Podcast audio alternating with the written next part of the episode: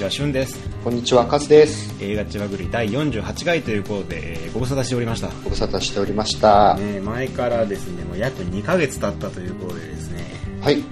えー本当に楽しみにした方には申し訳ないんですけども、はい。言い訳をするとですね、はい。まあ、超忙しくてですね、仕事もそうやけども、ちょっと少林寺拳法の方がですね、はい。私来週全国大会でして、はい。その練習がね、はい。今日もこんなことしていいのかって思うんですけども、もう本当忙しくてね、熊本に仕事で行っては帰ってきて練習してみたいな、まあ、なんで映画もほとんど見に行けずですね、はい。ちょっと口惜しい思いをしてたわけですけどもね、まあ、今回やっとお互いの都合があって収録できるということで、はい。そうですね。まあ、今後ね、もうちょっとあの収録のペースを上げていければなと思うんですけどね。そうですね。ちょっと個別にそれぞれ撮るとか、そういうことが増えるかもしれないですね。問題は数が全然映画見てないってことだよね。これも、すいません。なんかもう少林寺とかじゃなくて、単純にです。ちょっと、はい、あの、忙しくてです。あの、僕、本当にですね、この2ヶ月で映画館行ったら3回だけっていうですね。いやもうそれ、普通の人やん。うんもう、そうですね。だからあれ、やん、俺らが言ってる一般の人はなかなか映画知らないけどもの一般の人やん。そうですね。なので、こう、ちょっと面白い映画あったらあの、紹介してくださいっていう。お前、お前、これ逆やろ、お前。ちゃんと見てよ、映画。いや、分かってるんですよ。分かってるんです。僕あのね、あのね、行きたかった。行きたかったんですよ。あ、本当に。うん。あの、映画はね、その、撮ってつけてやった趣味じゃないから、うん行きたかったんですけど、ちょっとね、あの、割とあの、なんていうんですかね、こう入社入社時みたいな、ああのー社会人としてデビューしますよみたいな時があったじゃないですか。はいはいはい。ちょっとあれと同じ感じの今、ちょっと、あのね、こう、状態いるねいえそうなんですよ。はいはいはい。忙しさがあってですね。はい都。合でね。ううん。わかるよ。わかるけどね。三、三本って。いやーまあ映画館に行ったのはですね、自宅にいる時はもうちょっと見てますね。多分ちなみに三本って何見たの？えーっとね、スーサイドスクワット今日やるやつでしょ？うん。ジェイソン・ボーンと、うあと、X メンだったかな多分ね、それぐらいですね。X メンってだいぶ前じゃない？あ、そんな前でしたっけ？なんか先月ぐらいじゃなかったっけあれ？いや、俺だって X メン見たの8月やで。ああ、じゃあ、そういうことですね。見てないね。ちょ、そうですね。あ、でもね、あれ見ましたよ。ここの遠吠えの DVD はちゃんと見ました。ああ、あれね。はいはいはい。また今度紹介してくれるみたいです。そうですね。まあ、あれはとっても本当に面白あ見て。ないよね。うん。いや、チェックはしなあかんなと思ってるけど。今、あの、ツタヤとゲオでレンタルしてますんで。はい。なかなか在庫ないみたいですよ。あそうなんや借りられちゃって。えー、やっぱ知ってる人は知ってるんやね。秋田でも僕3軒ぐらいはしごして、ようやく見つけたっすからねレンタル初日に。うんツタヤで隅っこの方に並んでたけど、俺全部借りられてたわ。ああ、やっぱり。うん。本数もね、そんなに入ってないですよね。うんうんうん。自分も今年のベストとかなんか20ぐらいで終わっちゃうんじゃない？僕ね、ちょっとできないかもしれない。ベストとワースト作られへんのちゃうか。あの、なので僕はもしかしたら寝ます。あの、今年楽しかった映画5本とかしれない。もうほんま映画見いひんですよ。いやでも俺もね、ちょっと100本見ようと頑張ってるんだけど、今現在で70本だよね。いけるっしょ。ちょっと微妙なんや。でもね、この70本っていうのはその DVD も入れてないよ。はいはいはい。今年公開された映画を見たのが70本やから、劇場でやったらまあ60本ぐらいなわけ。でもまあ今年はなんとかベスト100を作りたくてね、うんうん。頑張ってるんやけども、あと30本いけるかなと2ヶ月で。とりあえずあの、今年劇場で見逃した映画で DVD 借りて、かさ増しして、確かにね、それは、かさ増ししてるのはいくつかある。うん。まあ、最近ね、映画、映画じゃないわ、そのね、映画館で見れなかったから DVD で見てるのかもちょこちょこあるからね。あるうね。ん。まあそういうのを入れてちょっとかさ増しながらベスト100を今年頑張って作れればと思いますんでね。今年もあともう2ヶ月ちょっとですからね、そう早すぎ。じゃない？とちょっとやばいっすね。シン・ゴジラから2ヶ月経ったってのは信じられへんねんけど。そうっすね。そんな本経ったか。当に早いっすよね。あれ7月でしたっけ、シン・ゴジラ。シン・ゴジラは8月やねあ、。8月、んあ、そっか。ねえ、ちょっと本当に。経ちましたかね。いや、ちょっと、ですね、本当にこう、年を重ねていくと、いやもうそれはそうじゃないと信じてる。忙しかったからやと信じてる。まだ年じゃないはず。あ、本当に？うん。そう思ったよね。そう。思いたいですね。この前も同級生と久しぶりに連絡取ったら結婚してたけどね。あるある。ううん。それはやる。あるある。んなんかそういう年になっちゃったんかなと思いながらね。あの映画館に行ったけども。そうそうそうそう。あの、Facebook とかね、あの、見ると子供の写真とか載ってるんですよ。あ、マジで？みたいな。辛いよね辛くはないですよ。まあ、あよかったなっていう。いつまでこんなことやってるんやろなって思っちゃうけどね まあ私はねあのもし運命の人と出会うことができたらもう恋愛がばっか紹介するんであもう、ないっすね、じゃあね。溺れるナイフとか紹介するんであ4月は君の嘘が紹介するんでですね来年の今頃ヘルリザーの話してます。よ。なのでねそういう映画を紹介しだしたら割にも春が来たんだなと思っていただければと思います、はい、ぜひお楽しみに、はい、とい。うわけでくだらん話を長々としましたね、じゃあ、えー久しぶりの千葉ぐり始めていきましょうかね。よろしくお願いします、よろしくお願いします。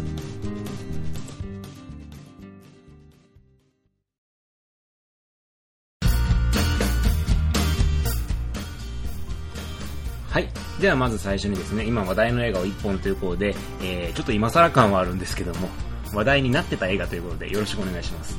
はい、えー、っとですね、本当に今更感がちょっとあるんですが、先月ですね、えーっと、公開いたしましたスーサイドスクワット、はい。えーのお話をしたいと思います。公開から、えー、1ヶ月以上経ってますね。はい。まあでもまだ劇場ではやってるからね。あ、そうなんですかまだやってるんですか、やってるとこはやってるよ。おそうですか、そうですか。はいえー、スーサイドスクワットですね。えっ、と、日本だと、えっ、と、興行収入で16億円、うん。うん。えっ、と、18位と、えー、なんともこう話題にしづらいですね。微妙なとこやね、18って。うん。難しいな。ただですね、海外だと、あ、世界ですね、300億うん。円かな。でですね、2016年の今のところ全米の8位ですね。うん。で、バットマン VS スーパーマンにももうほぼ迫るような勢いですと。うん。えー、もう本当これ大ヒットでしょうね。まあそうやね。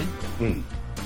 言ってですね、えっ、と、X メンのあの、この間やってた、えっ、と、何でしたっけ？あの、青いやつが戦うやつですね。はい。ダメじゃん。あれはですね、大きく、ええ抜いております。うん。で、まあ、映画の内容としましては、えっ、と、一応ですね、えっ、と、マン・オブ・スティールと、まあ、バットマン VS スーパーマンに続くですね、えー DC ユニバースの3作目と、うん。えーいうことですね。うんはい。それでですね、えっ、と、まあ、もう、ツイッター等でいろいろと、えーまあ、シネマハスラーとかでもいろいろ話題になってたと思うんですけども、えーと海外とかですね、日本も含めてもう賛否両論になりまして、両論やね。えーで非常にどちらかというと非が多かったかな。うん。で、海外でもですね、えー批評家にですね、ボロクソに批判されまして、うん。本当にボロクソにやられたみたいでして、えーっとですね、でネットのコミックのファンが、うんあのスーサイドスクワットで援護運動を行ったっていうですね、ほう。へーそうですねちょっと心温まるようなですね 話もありましたね。なるほどですね。えーでですね、まあ、どうだったのかなっていうと、僕もですね、やっぱりちょっと、あの、嫌いじゃないです。うん。嫌いじゃないところは本当にいっぱいありました。うん。でも、やっぱね、一本の映画として見るとっていうか、話をちゃんと追っかけて見るのはちょっと辛いなっうん。ていうのは、けまあ、の本音のところですね。うん。なんでかっていうと、まあ、僕、デビッド・エア監督がとてもとても好きなので、うん。あのいかにもこう、あ、デビッド・エアっぽいところ、瞬間っていうのがやっぱりいくつかあったんですよ。うん。そういうところが好きだったのと、あとやっぱり、あの、もうずっと話題になってますけど、もうハーレークイーンですね、うんマーゴット・ロビー。うんあの、僕のですね、えっと、予想を大きく、大きく超えてですね、うん。えーっともう多分人生のベストワンぐらいに迫るですね、んえーっと好きなキャラになりました、うん。えあのですねもし夢が叶うんだったらハーレークイーンにこう虐げられながら生きていきたいなと ハマったね、それは。いやもともと僕マーゴット・ロビーさんがすごい好きで、うん。うんあのウルフ・オブ・ウォール・ストリートとかもそうだし、うんえーっとこの間、えー今年やったあのなんだっけな名前忘れちゃったあの 好きなんちゃうんかい。いやマーゴット・ロビーは好きなんですよ、あのうんウォール・ストリートの,、ね、あの舞台にした映画がもう一本あって、えー、とそれで、あのーまあ、その経済用語とかをマー,、えーマーゴット・ロビーがこうお風呂に入りながらこうお客さんに向かって解説してくれあマネるんですよ。ーショートね。あそうそうそうそう、はいはいマネーショート。そうそうそう。あのどんな大学の講義よりも一番勉強になったなって。い うまあこんなこと言うと怒られるんで、はい、えまあそんな感じですね。あとは、まあ本当いろいろ好きなところは、そこはまた別に話したいと思います。で、そんなスーサイドスクワット、まずデビッド・エア僕が好きですって言ったんですけども、ちょっとデビッド・エア監督の振り返りをですね、ちょっとしたいと思います。えー監督デビッド・エアはですね、えー、と元海軍とかの出身、元軍人さんですね。でですね、えー、と監督作として、えー、とフューリー、うんえーブラッド・ピット主演ですね、でサボタージュこちらアーノルド・シュワーツェネッガーと、えーエンド・オブ・ウォッチこちらもですね単価系の映画だからで非常に話題になった、えードキュメンタリータッチなんですね、えー、と映画ですね、で監督作はですねあとフェイクシティとかもあるんですけど割とまだそんなにたくさん撮ってはいなくて、えっと、それまであの脚本とかですね演出っていうところで映画に広く関わってるんですね、えーそれがです。脚本とかだと,、えー、とトレーニングでアントワン・フークアのトレーニングですね、あとはもう本当にあのワイルドスピードシリーズの第一作目の共同脚本と、まあ、あの本当にですねあの歴史に残るというか、えー、と0年代代表する90年代から0年代代表する映画に深く関わっている人です、でどっちかっていうとそのですねストリート感の強い作品を手掛けることがすごい多い監督なんですね、まあ、ストリート感っていうと、まあ、ストリートギャングとか、えー、と街にいるちょちょっと悪い。でちょっと悪いとかあのちょっとそんな感じの人たちの映画を手掛けるんですね、えーでえー映画の特徴としてはですね、まあ、リアリズムっていうのにどちらかというとやっぱこだわる作品が多くて、えーまあ、バイオリアリズムへのバイオレンス描写とあとはちょっとですね派手さももちろんあるんですけどもそれまたマイケル・ベイとかのね大ビッグバジェット映画とはちょっと全然違うそのドキュメンタリータッチなあのアクションとかね、あのサボタージュの冒頭のあの DEA 捜査官の家突入シーンとか、エンド・オブ・ウォッチとかもそうなんですけどあんまり派手さはないんですけどこうカチッカチッとしてるこのアクション描写っていうんですかね。そういうのが非常にあの持ち味になっている一つで作品自体のお話の特徴としては、えーとまあ、汚職警官とかあの戦争の英雄とか、あのーですね。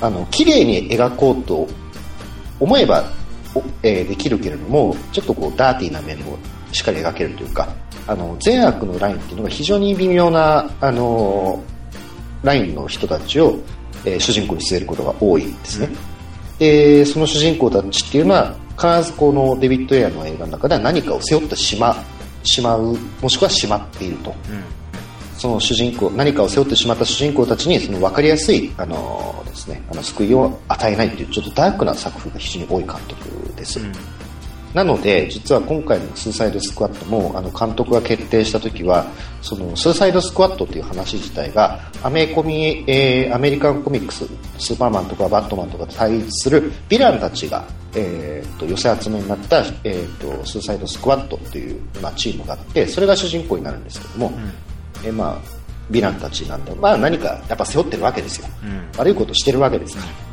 なんでやっぱ監督の資質にはまあぴったり合うかもしれないうまあ、意外性のある起用でありあったんですけども、まあでも振り返ってみると期待感やっぱ大きく高まっていくと過去の作品見ていくと。っていう本当に期待の大抜擢をされたわけです、でまあ、俳優たちもですね、あのーインタビュー、まあ、この映画に出てる、えーウィル・スミスとか、えーマーゴット・ロビーとか、えージャレット・レッドとかもですね、えーとデビッド・エアの監督作品だから出たとアメコミ映画だから出るんじゃなくて俺はデビッド・エアの監督だから出たんだって言われるほど本当に信頼感の大きな監督なわけですよ、でそんなスーサイドスクワットのじゃあできてみてなんですけども、まあ、この映画脚本を約6週間であの急遽ですね書き上げたそうなんですね、いいやね。うん、割とですねあの、まあ、時間がなかったと、でまあ、そのストーリー自体はですね、まあ、さっきも言ったようにこうスーパーマンとかバットマンに出てくる敵キャラクターたちが、えーとまあ、刑務所で捕まってるんですけれども、えーその人たちがですね、えーと体にですねあの爆弾を埋め込まれまして、えー突然政府の人が出てきてですねあの言うことを聞かなかったら爆発させるぞと。で今からお前たちにこう無茶なミッションを課すんだけれどもそれを達成したらお前らの刑期をですねちょっと短くしてやるよとあの非常にこうありがたい 提案をしていただける提案をしていただけるんですよ。まああのですね、えっ、と、僕の大好きなですね、ニューヨーク1997に非常に似てるうん感じですね。うんはい。はい。で、まあ、それでですね、えっ、と、まあ、体内に爆弾を埋め込まれたもんですから、登場人物たちはですね、えっ、と、まあ、元気を機会にですね、危険な任務に挑んでいくっていう話なんですね。うんちょっとですね、えー僕がこの映画で感じた、えー、と物語上のちょっとその不満点というか気になったところをちょっといくつかお話ししたいと思います。でですね、えっと、かなり気になったところというか、えっと、まあ、脚本がさっき言ったように6週間で書き上げたんですね。かなり急いで作ったところはあるのかなとは思うんですけども、えっとですね、いまいちですね、登場人物、まあ、主人公であるヴィランたちの背景っていうのがですね、ちょっとわからないんですよ。まあ、あのこの映画に出てくる、えーとまあ、メインの、ね、えーウィル・スミス演じるデッドショットとかハーレー・クイーンとか、えーそのあたりの人たちについてはしある程度こういう人たちですよっていうのは描かれるんですけども、まあ、それ以外のですね、まあ、ブーメランとかキラークロックっていうキャラクターが出てくるんですけども彼らの行動動機っていうのはいまいちまあパッとわからないんですよね。で、えー、と背景がわからないのは別にいいんですけれども別にそこを詳細に語る必要は、まあ、正直ないとは思うんです。ただそこにこう感情移入できる程度のつかみはあってもあるべきだと思うんです。よ、それがないんですよ。でここら辺でですね実はうまいことやってたのが、えーガーディアンズ・オブ・ギャラクシーですねガーディアンズ・オブ・ギャラクシーだとその,、まあ、その登場人物たちの背景っていうのはある程度は語られるんだけれどもあの、まあ、詳細にまではねあのこういう人生を送ってきたっていうところのわざわざ、えまあ、映像のカットとか使って描いたりしてないじゃないですか、まあ、ちょっとしたセリフ回しとかでああこの人たちはこういう人生を生きてきたんだなっていうのは非常にうまく語られてるというか話が進んでいく中でその登場人物たちが過去にどういう目にあったのかっていうのをこうなんとなく想像させるのが非常にうまかったと思うんですよそれが今回はちょっとうまくいってない。でうまくいっていない割にデッドショットデッドショットとハーレークイーンのその過去に何があったかとか登場譚っていうのが非常に長いと。そうなんだねで大体それが多分映画の、えっと、半分以上の内容を占めるんですよね。うんだからバランスとしてちょっと何でしょうねあのメインのそのヴィランたちがチームを組みました。悪い人を倒しますよっていうところのストーリーが実は割と短いっていう。うんかつあんまり中身がないっていうですね。あのそれが多分ちょっと大きな問題なのかなと。であとはですね最後に、まあ、ボスとして、えー、とエンタントレスかな、まあ、魔女みたいなやつが出てくるんですけどもそこの描写がですねなんかちょっとこうなんて言うんでしょうね。6年ぐらい前に見たディズニーディズニーの実写映画みたいな。そう。あの10年前じゃないんですよ、うん。うん、6年前とか、うん、CG ちょっと使えるぐらいのね。そうそうそうそうそう。そうそれぐらいのねなんかこうちょっとうん？っていう感じ。アサイラもこのダサくはないんだけどうん。マドピドなんだっていうのがちょっとあったりとか。それとやっぱり一番まあ、あの感じるのは、えー、とかなりもう強引にですね、えー、と前回のバットマン VS スーパーマンの世界観を、えーねじ曲げにかかっているというかうん。それはすごく感じます。なのでバットマン VS スーパーマン自体って非常にまあどっちかというとまあダークな作風だったじゃないですか、うん。作風はね。話がうん作風はね、はい、でそれでちょっとあの DC ユニバースはまあそれがまあなんなんていうんですかね批判の対象にもなったものですから、えっと、次回やるジャスティスリーグという、えー続編については明るくしますって言ってるんですよね。うん。でちょうどこのスーサイドスクワットは、えー、とそこの、えーバットマン VS. スーパーマンからジャスティスリーグまでにのちょうど間に挟まってる作品なわけですよ。だからそこの中で、まあそのなえーうまいこと橋渡しをしないといけない映画に、まあ、なるんですよね、それもあってかかなりですね強引にですねあのポップ感を出してきてます。そこが、まあ、好きか嫌いかはあれなんですけども、ちょっとですね、世界観上のいびつさをちょっと感じると。悪くはないと思うんですよ。その、僕、今回はそのスーサイドスクワットの、まあなんて言うんでしょう、ネオンがこうギラギラしてるような感じというか、うんそういう絵面が多いじゃないですか。バットマンって結構こういう色合いが、まあイメージとしてあるんで、あの、そういうところが見れたのは非常にまあ昔あったあのバットマンのジュエルシルバー、ね、ジュエルシルバーだっけ？版のバットマンみたいな、ちょっとまがまがしさみたいなのもあって、割と好きではあるんですけども、やっぱちょっとシリーズとして見るとかなりこうデコボコかなと。で作品としてうまくいかなかった理由っていうのがやっぱ DC ユニバースっていうその世界観自体には、まあ、大きくやっぱブレがあると思うんですよね。でバットマン VS スーパーマンにしろスーサイドスクワットにしろ、まあ、続編ありきの映画じゃないですか、全部ね。だから続編ありきの映画であるがゆえにやっぱその世界観ってかっちりしてないとやっぱ全体のバランスがおかしくなるんですもんねだからこの今のところ DC ユニバースのこの映画については、まあ、スーパーマンは人殺しました。あす人じゃないけどゾッと将軍を殺しましたと。で前作でバットマンはいっぱい人を殺しましたと。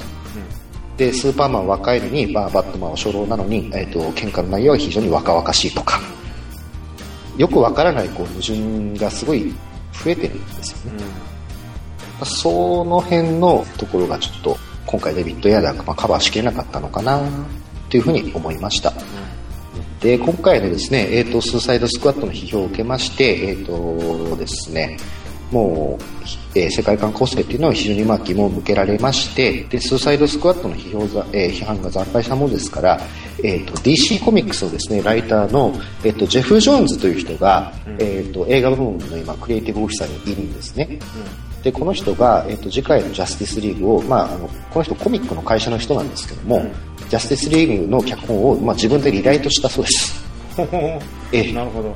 えもうややらせられんと。え、もう、ま、任せきれんぞと。でこのジェフ・ジョーンズっていう人はこの DC のコミック版のユニバースを立て直した人なんですよ。で今コミックで、えっと、ニュー52っていうあの、まあ、バットマンとかスーパーマンのいる世界観をリブートを数年前にしていてでそれに大きく関わってる人なんですね。で、まあ、グリーンランタンとか、えっとシャザームとかって、まあ、ちょっと忘れられたとかあの若干古いヒーローっていうのをこの人はもうコミックで今今一番人気のヒーローにするぐらいの力量があある人なんですよ。でまあこの人がもうまあちょっと報道上の噂に近いところはあるんですけども DC ユニバースを大きく自分で立て直しますというふうに進んでるそうです楽しみだね。ええ。なので、まあ、今後控えてるですね、まあ、ワンダーウーマン、ワンダーウーマンとか、えーどこまで手入ってるかわかんないですけども、えーあとはジャスティスリーグ、で、その後に続いていく、まあ、アクアマンとか、多分もうジェフ・ジョーンズががっちり手を入れて、自分が、えー、と作り直したヒーローを映画の中でも再度作り直すと。なので、今後の多分 DC ユニバースの映画は、まあ、大きく変わってくるんじゃないかなと思います。変わらないとやばいもんねそうですね。まあ、ちなみに今、このジェフ・ジョーンズはです、ジョーンズさんは、また今、DC ユニバースのコミック版の方がですね、あの、また今大きな変革期を今迎えてまして、えーと、今、コミックでですね、DC ユニバースリバースっていうのが今話題になってるんですね。で、これが、あのーまたですね、リブートとは違うんですけども、そのニュー52っていう新しい世界観と、昔、む本当に昔から続いているバットマンとかスーパーマンがいる世界観を、もう一つにまとめ上げようとしてるんですよ。で、これがですね、実はあの、シビル・ウォー2を始めたマーベル実はすごく面白くて、え今マーベルはシビル・ウォー2っていうのをやってるんですよ。えなるほどね。いつまでまた喧嘩してんのね。うん、そう、あの人たちはですね、あの二度と仲良くはならないっていう なるほど。えーでまあ、この DC ユニバース・リバースはですね、まあ、本当に大きな、えー、と転換期を、まあ、ちょっとコミックの話になっちゃうんですけど迎えてて、えー、とアラン・ムーアが作った「ウォッチメン」っていうコミックがあるんですね、でウォッチメンって一応 DC コミックから出版はされてるんですけども世界観は一切共有してないんですよ。してなかったんですよ。だってあのそもそもがそういうスーパーマンとかバットマンをパロディにしたコミックだから、そうそうそう。なんですけど、ここに来てですね、そのウォッチメンのある人物がですね、このユニバースに大きく関わってきてですね、今、非常に歴史的にですね、非常に大きなあの転換点を迎えつつあるということです、今後、今後のですね、えー DC の映画っていうのは非常にコミック含め、あの、面白いかと思いますので、えーと、スーサイドスクワットが好きな人も嫌いな人もですね、あの、心をですね、あの、折れずにですね、ままだ、ね、頑張ってちょっと見続けようじゃないかと。いうことで、はい。え 苦しくなってってるけど大丈夫？ーえ、え、そういうことでですね。あ、ちなみにですね、次あの、デビッド・エアー、ネットフリックスでですね、R 指定の映画を撮るそうです。あ本当に？はい。非常に楽しみですね。ね。え あー。まあねスーサイドスクワッドね。残念やったななんかな。ーあの、そうですね。なんかこう、うんなんでこうなっちゃったんやろってところが非常に多かったよねそうですね。なんか、やっぱりその、バージョン違いみたいの結局やっぱりあったみたいで、うんなんか6、7バージョンぐらいあってそうなんうんです。俺はもうとりあえずあのあの総司令部のババはい。アあれ普通にムカつきっぱなしやってんけど 全部お前のせいやんけみたいなあのババってでもそういう役割なんじゃないかな。あ原作でも？あ原作、あ、まあ原作もいい人ではないな。なんかお前があんであんな大切なもん寝室に置いてんねんみたいああ、なるほどね。ちょっとお茶目な政府効。お前のせいやん全部これみたいなところはあったけどねそう。ジェイソン・ボーンにあっという間に殺されるタイプ。うんだからあの辺がちょっとやっぱねストーリー上に突っ込むところが多すぎるのとあとまあ、まあ、キャラクター言ったらキャラクター紹介よねそうですうんね。冒頭のキャラクター紹介からダサすぎたうん。おいそらないよとなんでこう偏ってんねんってでやっぱ見終わった後にやっぱウィル・スミスかってなっちゃうのよね、うんやっぱウィル・スミスやったかとそうだね。うん、ウィル・スミスだね、あれはね。うちらと主役ウィル・スミスみたいな勢いになってんまあね。